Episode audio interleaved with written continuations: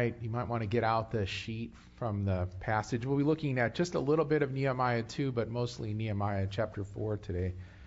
And as I, I've done in the past couple, this will be more of a group study than it will be a teaching, although I have some thoughts to close with um, that are a little bit more extensive than they've been the past couple weeks. Uh, anyway, I was trying to think of a story to start off with, just to share a little bit about my own, you know, uh, kind of, this is about um, dealing with oppression and my own experience of oppression. And I realized I didn't have anything that quite matched up to what the Israelites were facing. Um, But I but I wanted to share, for those of you who know it, forgive me, but for those of you who haven't heard it, uh, just again, how Lori and I ended up coming here to F C B C. Um, so it was back in two thousand five, and um, we uh, we were in the process of helping plant another church in Madison. Uh, and um, while we were doing that work, we felt it would be good to be a part of a church that we could just kind of enter in and receive. We'd come to visit F C B C, and Uh, Matt and Sue had come up to us and gotten to know us a little and said, look, if you want to, you can just you can just come and sit and receive. There are no, no expectations, which we really appreciated.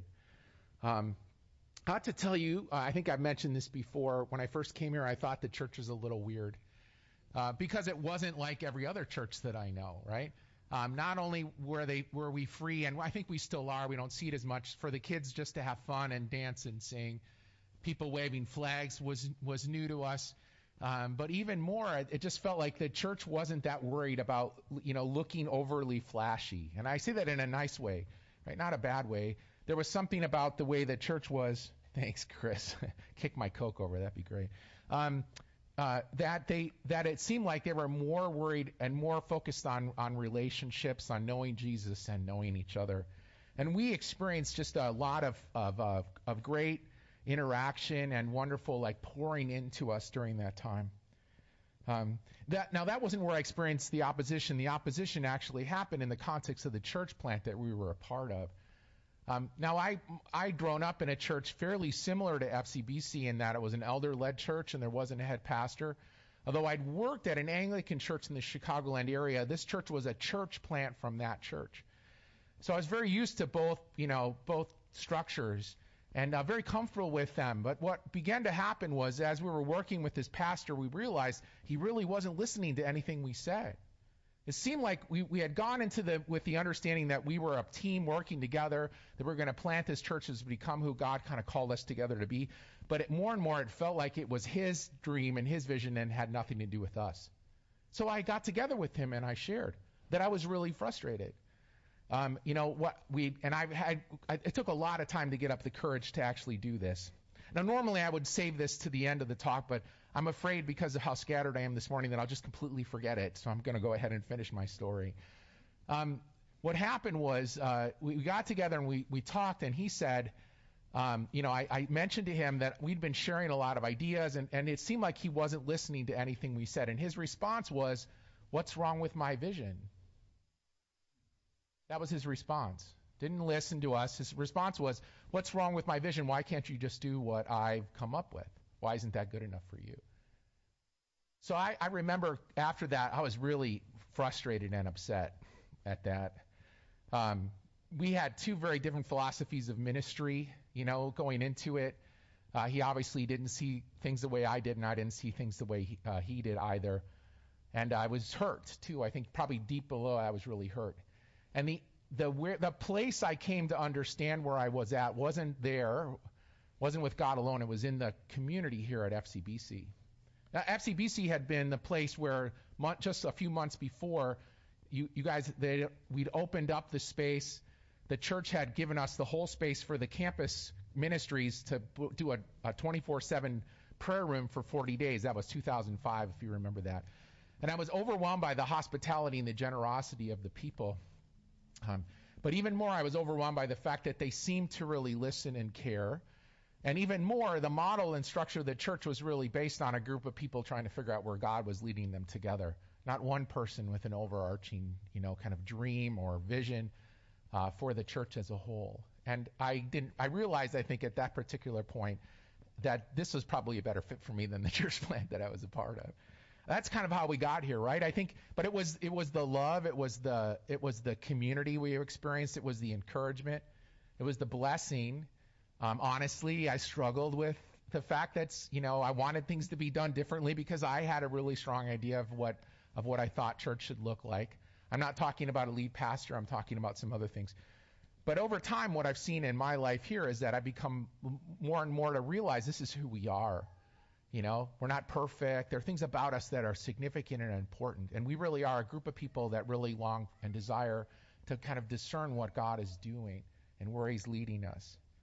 Um, so I think it's funny. I think, you know, God, God maybe got us on that journey of helping plant the church so he could bring us here. And here we are in a season where we're rebuilding, or as one person said to me, it feels kind of like we're replanting F C B C again. Yeah. And so we're looking at these passages with the hope that, you know, some of what will come out of it is is some direction from the Lord. But each step of the way we recognize and realize that, you know, we're just waiting for God to show us what the next step is and trusting in him on the way and doing our best to love one another in the process. Um, and I, I think from this passage today, a lot of good will come out. So if you have it, go ahead and, and pull it out. We'll kind of look at this together. Um, now, one of the things to keep in mind, I shared this my first week, and uh, Marie shared it la- last week when um, uh, um, when the, the teaching was happening, um, uh, when Linda was teaching, um, that Jerusalem was really important to the people of Israel, right? Um, Jerusalem was the soul of the Jewish people and, and the beating heart of the land of Israel. And you couldn't separate the people from the land. You couldn't remove them unless you destroyed the city. So reestablishing the city was a, was kind of like reestablishing the heart of Israel. They want, they felt like they needed to do that. And I think it's probably true at the time that cities represented nations. They, you know, it's something that they could boast about. Look at how beautiful our city is. Cities where most of the The people lived, that's where the power, the seat of power was. But a city without walls was defenseless and, you know, wasn't a place that you could establish any kind of seat of power at all. If you had walls around your city, you could you could begin to establish, you know, the families could grow, you could establish an army, you could establish a government, and you could begin to rule the territory that you were around. Without the walls, you were you were helpless, right? Because of the nature of warfare at that particular time. And I think that's probably one of the motivators for Nehemiah. The The um, disgrace he felt was the, dis- the disgrace of a nation without a city, without a without a gem, without a jewel, without its soul, without its heart, its beating heart. And he and he, and he desired and longed to rebuild it. Yes, for the glory of God, but yet also for the glory of his people, right? It has, and the Jews have, they to this day have a strong identification with themselves as a people, right? Whether it's a people of God or a nation, and they did back then as well. And the city, Israel, was a sign of that, of their, of that glory, of God's and their own. And so he wanted to go back and rebuild the wall. So, so we're going to talk a little bit about, he didn't do that in a vacuum. He didn't do that with everybody behind him. He did it with a lot of opposition, right? So we're going to talk a little bit about the opposition. And specifically, the three people that are brought up today are Sanballat, right? Tobiah, and then another person, Um, is it Geshem? I forgot his name, and I don't have it in front of me. Yeah, and and if you know anything about these, there's a, there's an indication they're not completely certain, but they think that these three were rulers or governors over areas. Uh, Sanballat over over uh, the, the Syria to the north, Tobiah over uh, to the east, and and Geshem was a larger area, like some of the desert areas, right? And they were rulers over these areas. They had control and power. And so because of that, they probably controlled things like the spice trade that went through. And their, and their fear was if another power was established in that area, because they had their reign over the people of Judah. If another power was established, they, they then would lose their, some of their lucrative trade, right? They would, someone would challenge their authority and their power. That's at least the, what's surmised in most of the things that I read. Um, so... So that gives you a little bit of feedback as an understanding as to why they were opposed to the rebuilding of the Jewish walls. Interestingly enough, one thing you find out is that Tobias, Tobias' in-laws were actually part of the faction rebuilding the wall. And these people were integrated into the Jewish community, and, and even Tobias' children had Jewish names. right? So there was a connection there with the people. These are important things to recognize you don't find in the passage, right? But let me go ahead and read this through, and then we're going to um, uh, do a little bit of discussion together and then some discussion in small groups as well, all right? Um, and online, we don't have a Zoom call for you today. I apologize.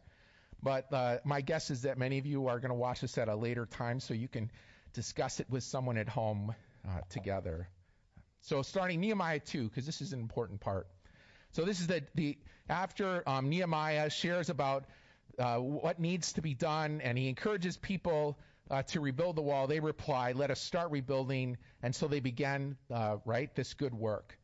But when Sanballat the Horonite, Tobiah the Ammonite official, and Geshem the Arab heard about it, they mocked and ridiculed us. "What is this you are doing?" they asked. "Are you rebelling against the king?" I answered them by saying, "The God of heaven will give us success. We, his servants, will start rebuilding, but as for you, you have no share in Jerusalem or any claim or historic right to it." On to chapter four. When Sanballat heard, again, that they were rebuilding the wall, he became angry and was greatly incensed. He ridiculed the Jews, and in the presence of his associates and the army of Samaria, he said, "Who are those feeble, what are those feeble Jews doing? Will they restore their wall? Will they offer sacrifices? Will they finish in a day? Can they bring the stones back to life from those heaps of rubble, burned as they are?" Tobiah the Ammonite, who was at his side, said, What are they, what, what they are building, even a fox climbing on it would break down their wall of stones. And this is Nehemiah praying, "Hear us, our God, uh, for we are despised. Turn their insults back on their own heads. Give them over as plunder in the land of captivity. Do not cover up their guilt or blot out their sins from your sight, for they have thrown insults in the face of the builders. So we rebuilt the wall till all of it reached half its height, for the people worked with their heart. But when Sanballat, Tobiah, and the, the Arabs, the Ammonites, and the people of Ashdod heard that the repairs of the Jerusalem walls had gone ahead and that the gaps were being closed, they were very angry. They all plotted together to come and fight against Jerusalem and stir up trouble against it. But we prayed to our God and posted a guard day and night to meet this threat. Meanwhile, the people of Judah said, the strength of the laborers is giving out, and there is so much rubble that we cannot rebuild the wall. Also, our enemies said, before they know it or see us, we will be right there among them and will kill them and put an end to the work. Then the Jews who lived near them came and told us ten times over, wherever you turn, they will attack us. Therefore, I stationed some of the people behind the lowest points of the wall at the exposed places, posting them by families with their swords, spears, and bows. And after I looked this uh, things over, I stood and said to the nobles, the officials, and the rest of the people, do not be afraid of them. Remember the Lord who is great and awesome, and fight for your families, your sons and your daughters, your wives and your homes. When our enemies heard that, um, that we were aware of their plot and that God had frustrated it, we all returned to the wall, each to our own work. From that day on, half of my men did the work, while the other half were equipped with spears, shields, bows, and armor. The officers posted themselves behind all the people of Judah who were building the wall. Those who carried materials did their work with one hand and held a weapon in the other, and each of the builders wore his sword at his side as he worked. But the men who, sur- who sounded the trumpet stayed with me. Then I said to the nobles, the officials, and the rest of the people, the work is extensive and spread out, and we are widely separated from each other along the wall. Whenever you hear the sound of the trumpet, join us there. Our God will fight for us. So we continued to work with half the men holding spears from the first light of dawn till the stars came out. At that time, I also said to the people, have every man and his helper stay inside Jerusalem at night so they can serve as a guard by night and a worker by day. And neither I nor my brothers nor my men nor the guards with me took off our clothes. Each had his weapon, even when he went for water. Long passage. So, all right, here's just a little bit together. Uh, look at the passage, look it over, um, and let's talk a little bit about uh, Sanballat, Tobiah, and Geshem's tactics to stop the rebuilding of the walls. What makes and what makes this opposition effective? Actually, that's a long question. Break up into small groups. You'll have more discussion about it there. So go ahead, get in the groups of threes and fours, uh, and uh, start working on this. And look at the first two questions, all right? Um, number one and number two.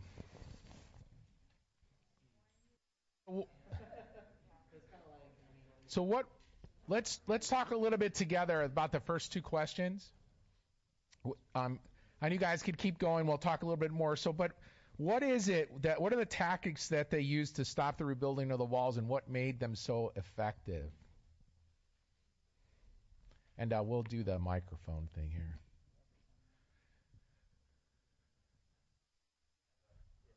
Chris. Uh, what I had thought of, is it on?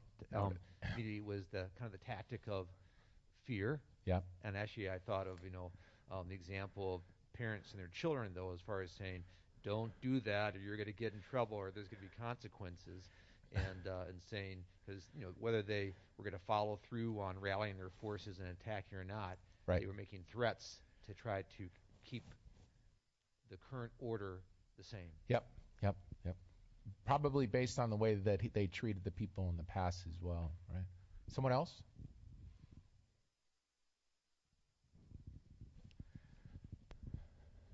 Seems like there's also some like ridicule involved, like just taking the low-hanging fruit of like, you know, calling them feeble and right, you know, the work they did do, saying like a fox could break it down. Yeah, yeah. So they're really, they're kind of poking at the insecurities of the people as well, right? A nation that had experienced defeat, had probably been oppressed for one hundred forty years. These people were probably quite easy to pick on, and they were taking advantage of it. Tom? Yeah, so they're using mockery and demoralization. Yeah. And when the task looks so enormous compared to what their resources were, it's easy to be discouraged and say, yeah, you know, the they're probably right. Yeah. We can't do this. This is hopeless. Yeah, yeah, yeah. And, you know, one of the reasons that they talk about this, they said even a fox walking on the wall will cause it to crumble, is because the walls are built of limestone, and the intense fires that they'd used in order to break down the walls, a lot of those stones had disintegrated as a result of it and were broken up into pieces. I mean, we're not just talking about, like, you see the Wailing Wall with it's got the intact stones of the temple, right? But what we're talking about is stones like that that had been crushed. So it's a different reality. That, you can understand why it'd be so discouraging. It wasn't just putting bricks in order. It was actually trying to make bricks, right? So it's a it's a big project and easily demoralizing what they were saying. Anyone else? Well, well. So the next question is what, what um, what's required to overcome this opposition? Did you have a chance to talk about that? Why don't you go ahead and talk about that in your groups now? What do, what do you see? What does Nehemiah do, and what's required to overcome this type of opposition? And even talk about your own experience in terms of how you dealt you deal with the kinds of attacks that they're experiencing here. Go ahead, break up in your groups and talk.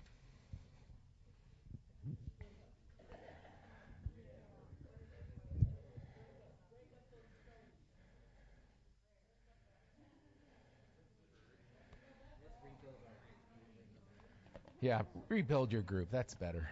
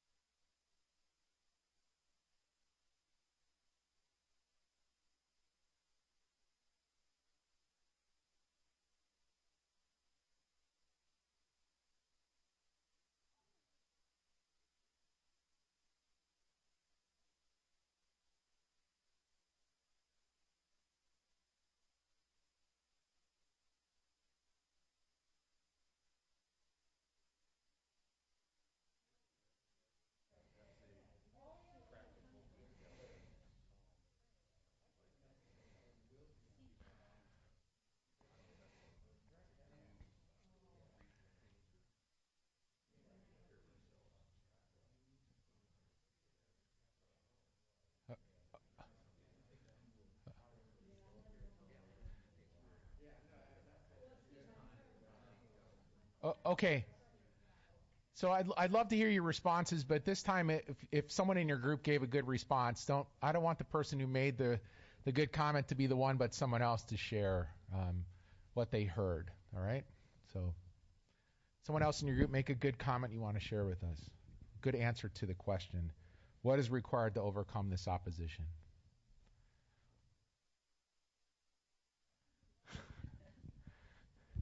Well, they w- they did. Uh arm themselves while they worked. I guess that was one thing that we noticed. Yep. Um, and that do, just doing thing, something that's worth doing is worth doing even if it, you don't do that great. Yep. So to keep moving forward. Yep. Yeah. So get them just to keep them moving forward. That's great. I like that. Paul.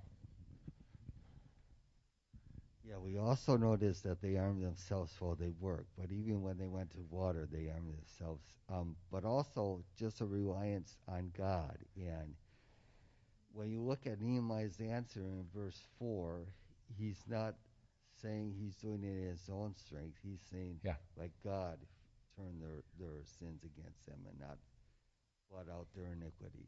Yep. We're going to come back to that. Anyone else?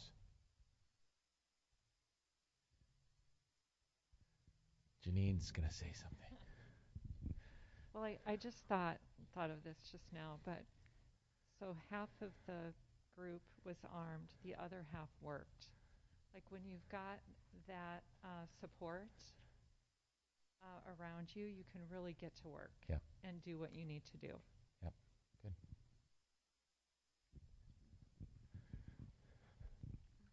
They refocused on the purpose of what they were doing there, and then they also practically changed their tactics. So they refocused on God yep. and also changed how they were working. Yeah, good.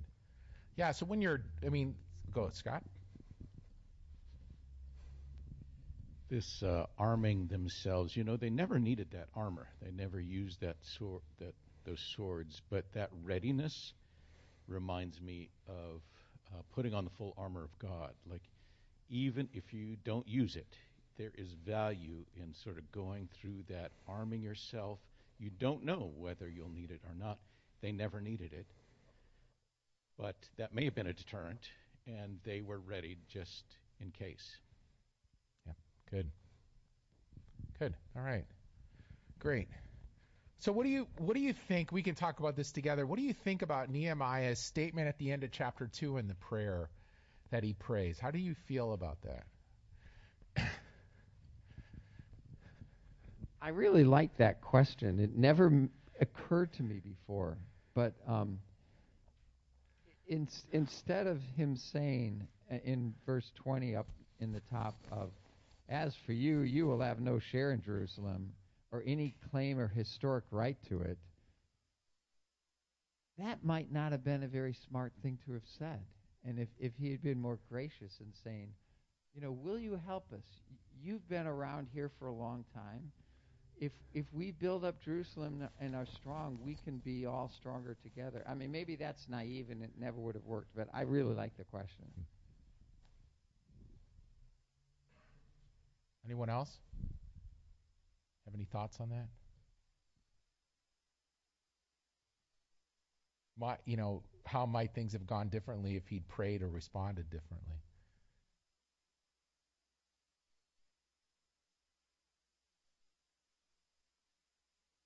I want to hear your answer. My answer. Well, I, it's one of the things that the Bible Project points out. They really do clearly that this actually, the wor- their response was not was probably not correct. It may have been part of the reason God's glory didn't return. They weren't showing graciousness or hospitality. Now, we know that th- it was in a potentially an abusive situation. These people had power in the area, but it's I think we're talking about Tobiah, Sanballat, and Geshem as the as leaders, and there were actually a lot of other people involved in this process. How did they treat them? The same way, you have no part, we we don't want you here, you can't be involved. And this was a recurring pattern that had happened previously as well. And there are other instances of coming back, rebuilding the temple, right? And the first attempt at rebuilding the wall, and this one as well. as if to say, oh, this Jew, Jerusalem was only for the Jews, right? And and the and the pure Jews, not the ones that were impure. Uh, telling the people, you remember that video, telling the people to get a divorce, and those kinds of things are a clear indication that um, I my thought is if and I and this is speculation based on what I've heard. There could possibly have been a difference in terms of how they were treated by the people of the land, not just the people in Jerusalem, but the people around, if they had appro- approached them with, you know, hospitality and compassion and humility, and acknowledged the fact that Tobiah, his his his his, mo- his wife's family is Jewish and in Jerusalem, and his children are related to them, right? There's connections between these people, so there was there's something off there. That probably contributes to what happens later, and I, I do believe, if, again, this is only speculation, if they had come about this differently, it may have made a huge difference in how that city was formed and shaped. Not that there wouldn't have been walls, physical walls, but there wouldn't have been spiritual walls built up, right, and emotional walls, right, uh, between the peoples uh, in the area. So that's my, it's an interesting question. It's all speculation. That's all we have. Linda? It makes the proverb about um, like a gracious word turns away wrath. Yeah. But a sh- yeah. I don't know how it finishes, but it made me think of that. Yep. Yeah. Yeah. Yeah. And you know, you don't really see this this vision come until Jesus, but you know it's still God's vision, right? When He sends the true Messiah, right? And Nehemiah as a Christ-like figure was imperfect, right? And you can see the humanness in him and his response in these two areas. This is an imprecatory psalm, uh, psalm he's saying, which is a Sl- slay my enemies, Lord, or basically they're your enemies, but they're my enemies, right? Which is really harsh. It reminds me of the parable of the Good Samaritan. Yeah. Right. I mean, that's kind of the other people are behaving in the way that the Jews should have been behaving toward them. Correct. Yeah. Good point. Good point. And, and that that. Tribalism persisted, right, all the way up yeah. until yeah. Jesus. That was like several hundred years later. Yeah, yeah. We're we're, we're getting again a flavor of why that and uh, no no offense intended, Terry. The Jews were considered stiff-necked people, right? Um, in this particular case, we see it again. They didn't just have stiff necks; they had hard hearts. And another reason why even the the uh, um, the Bible Project people said their God didn't show up. The glorious end that they had hoped for didn't happen when the walls were rebuilt, and there was a great disappointment. And then, you know, Nehemiah goes out and starts tearing people's hair out and beating the crap out of them, right? So that's what we see happen. Okay. Well, let's go on to the let's go on to the next four and five. Go back into your groups and discuss the next two questions. What opposition opposition do we face as we're rebuilding the church? You can think inward, outward, right? It can be felt or real, right? What what's the impact on us? And how should we respond to it? Give you just a couple minutes to think about this.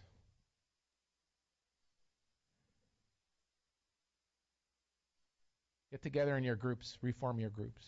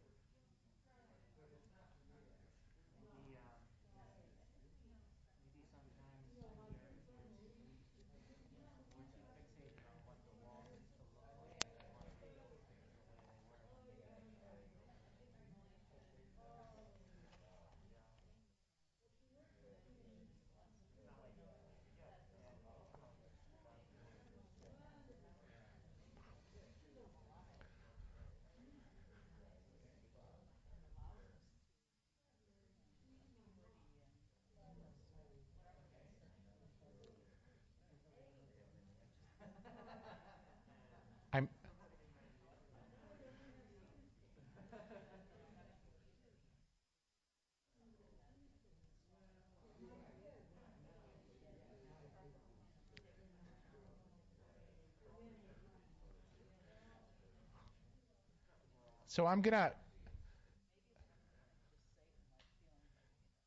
I'm gonna ask you to kind of be, just really quickly share out loud what you've been hearing. I'm very much aware of the time. I do have some things I want to share, but I think the the thing for us to do is to share and pray quickly, and I may or may not share what I have as a result. Okay, so what did you guys? What do you think? What are some of the ways that you felt, um, oh, you know, kind of uh, opposed or in this whole process we've been in over the past four years? And what are wh- um, what are what's a how should we respond to it? Right? What's its effect, and how should we respond? So we're stacking questions, as Linda said. It's n- not the best idea, but it's what happens when you run out of time. Right? Chris. Well, I was going to start on a light note because uh, since Lori's on the Forward Project, um, I kind of see her as Nehemiah.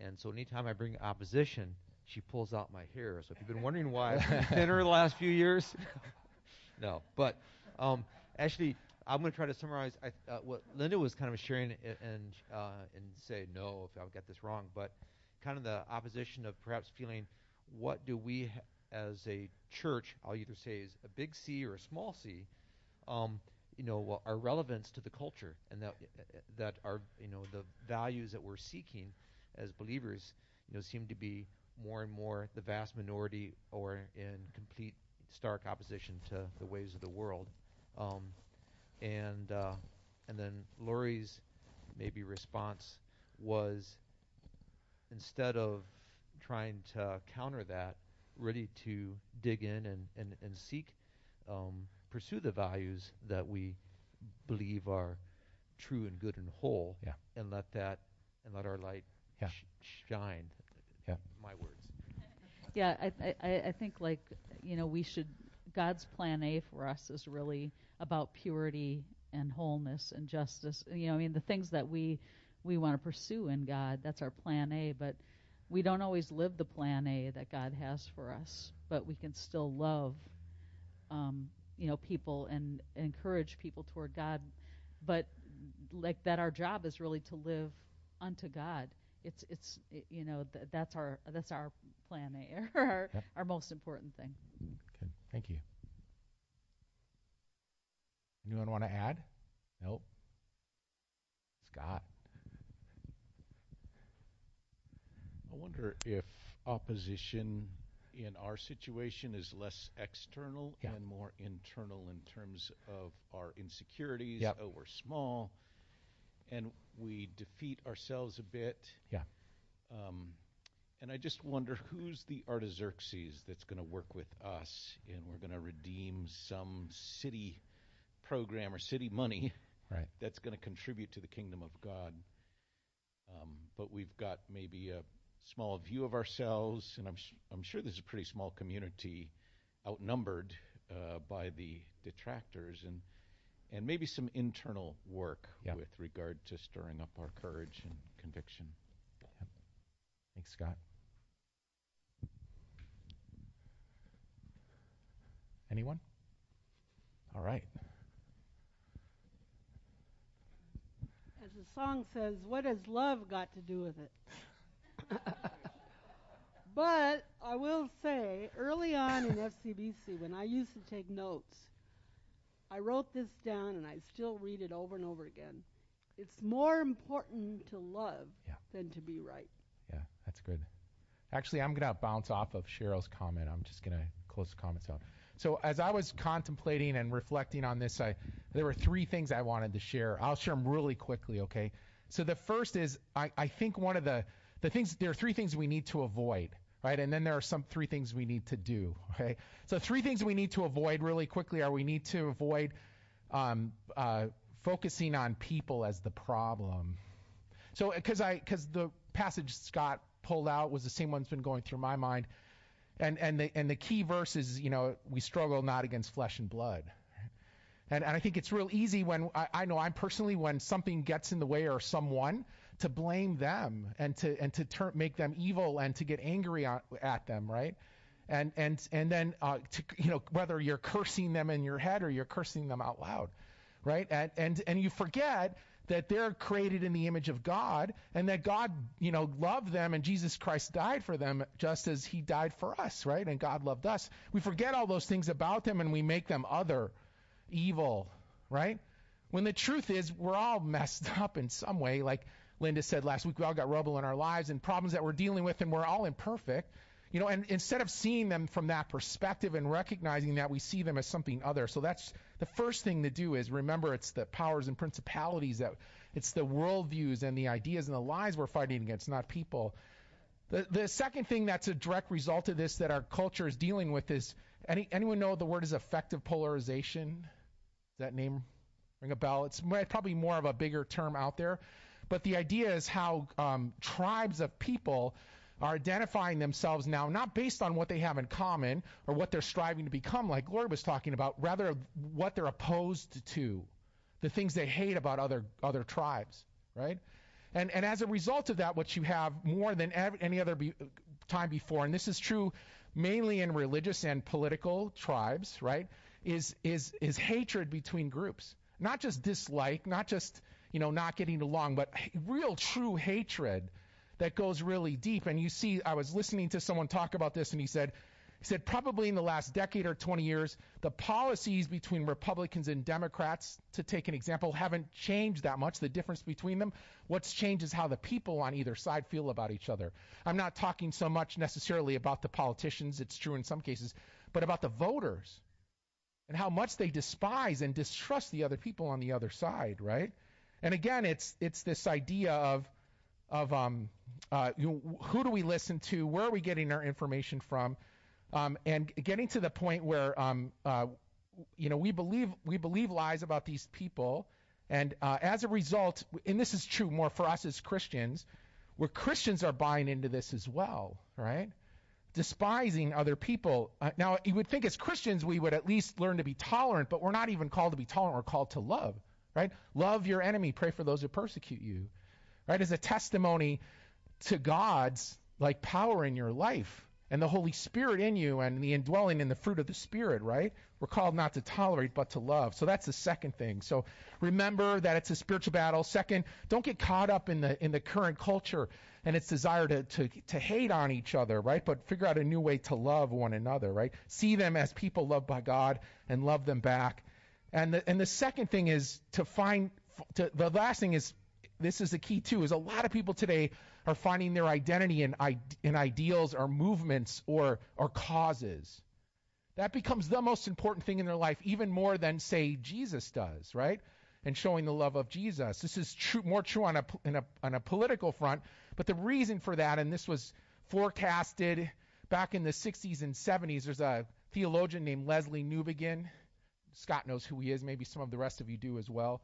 Um, who, who, who said, as Christianity declined, politics would rise and fill its spot, right? You know that um, that uh, quote that was by, was it Pascal? There's a hole, a God-sized hole in everyone's heart. Because much bigger than that, it says, once a, once in man there existed a true happiness, of which all that now remains is the empty print and trace. This he tries in vain to fill with everything around him.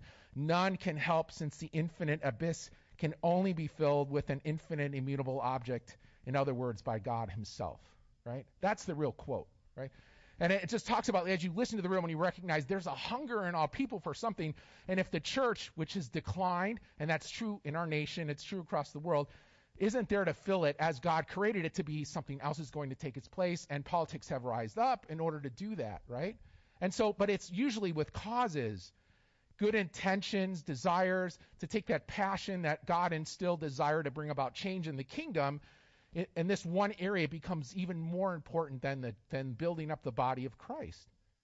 And and that directly impacts us as a as a community. And I'll be honest, when you when people come at you with their particular agenda, and it's it's it's something that's important, right? But it doesn't supersede the love for one another that God calls us to. It becomes an issue that can create division in the body. It's so important to them that we're, they're unable to see how it's impacting the rest of the body or the or the greater impact. All of these things are kind of current cultural issues, right, that we're dealing with, that we have to overcome. And then there's another one, which is And I won't even get into it, just we've talked about this before, radical individualization and consumerism in the church, where people are at church because of what it gives to them, right? And that's what they look for when they go to churches. And I confess this has been my pattern in the past as well. I've been at churches because I, they, they, they met a need. Even F C B C, when we first came, we, we started coming because we needed something and we found it here. Now, that in some cases, that's not bad, right? And there's good. We could see the good in people. Um, but that's not the end that we're supposed to be seeking. Um, and, and Linda said it last week. I don't know if you recognize it. Linda had the answer as she talked about um, Carl Rogers, right, and his process for um, helping people through relationship find healing. That's not just a process for an individual. It's a process for a community as well. And and as I, it even ties in with the we are statements that I brought, right? Um, you know, we are a people who see what God is building in others and call it out. We're a people who spontaneously love our enemies and return blessings for cursing. We're a people who remind each other who we really are whenever we forget. We're a people who share others' pain even when we have caused it. We go on and on, right? And she and she shared, I could have her do it. I'll just do it because I I took notes, right? So because I, but the first was that you have to develop an unconditional positive regard for each other. Right? Now, in this case, it's a clinician for the client, but in the, in, in the body, it's for all of us. An unconditional positive regard for each other, and I think it goes beyond that to having an unconditional positive regard for all people. As God's children, created in his image, right? And a desire to see them changed. Um, and then when you come, that's the first thing. The second thing, when you come, you have to bring your true self. Right? I, I love that about F C B C. I felt like I've been able to be myself here, and I think that's what we what we want to do together. The more honest we are, the more real we are. Maybe we're not all completely honest. The, the more healing that becomes in, as a space for us. If I feel like I can't be myself in your presence, this isn't a safe place. If I feel like I can, it becomes a safe place to build on and grow, and we become the we are people, right? That's part of it, right? Um, and then finally, the is to believe that that what we all need and what we were all created for is healthy relationship. And healthy relationship is the key to healing. Healthy relationship is the key to character development. Character development isn't about knowing the truth and doing it. You can't do it without healthy relationship. I'm in an Ignatian group. I won't go into the details. We spend forty-five minutes a day in prayer and scripture alone, and then we meet once a week to reflect, and we do spiritual direction with each other. It's crazy hard. What I said to the group after five weeks this past week was, I can't do this because I don't feel like I have a group of people around me that are trying to help me, and I can't do this alone. That's what I said. This is too hard. And we were talking about this idea of everything I have, every moment that I have is supposed to be devoted to God and his glory. I've thought about stuff like this my whole life. You know, even this idea of being continually in prayer, and it feels impossible. Why? Because it is for me to do alone.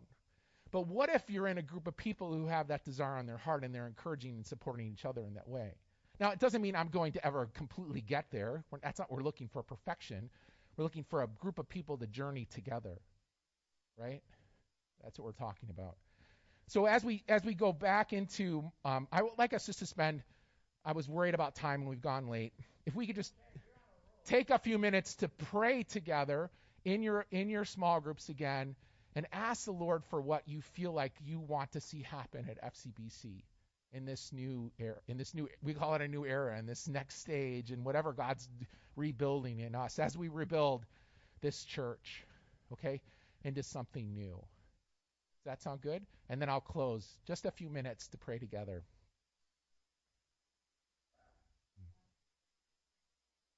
Yeah, Lord, um, We we confess that um, he, that we know, Lord, our greatest our greatest enemy um, uh, is the devil um, and uh, uh, and the evil powers and principalities. But the greatest obstacle we face is in ourselves, our our lack of faith and trust in you, and our inability to depend on one another uh, to be the body in the way you created us to be, uh, to become a group that's becoming together what we desire and long for rather than we are. But we long for this, Lord, and we pray that you would help us to become who you desire for us to be, uh, a, you know, a city on a hill, a light, a salt of the earth. Um, that's that's real, God, not just with words, but with actions that really, truly loves each other and the community around us. Um, that isn't given in or taken in by the lies of the world, um, but is uh, wholeheartedly like in, it's sold out to intimacy with you and one another. So help us, Lord, to journey together to become that that group of people. Um, and and we again, as a group, we trust in you, and we want we ask that you would show us the way. We just pray this all in Jesus' name, amen. Um, I don't we I don't have any. Uh, announcements. We do have a meeting in a few weeks. We'll we'll we'll bring more clarity to that as the elders meet and figure out what it's going to be about. Um, yeah, probably a house group leaders meeting is one of the things that we've discussed. Um, yeah, and um, otherwise, please just keep praying, you know, for God and uh, to show us the way forward as a body. So, thanks for your help. Thanks everyone for coming. If you want prayer, I'm here. Bless you. Thank you, Lori. For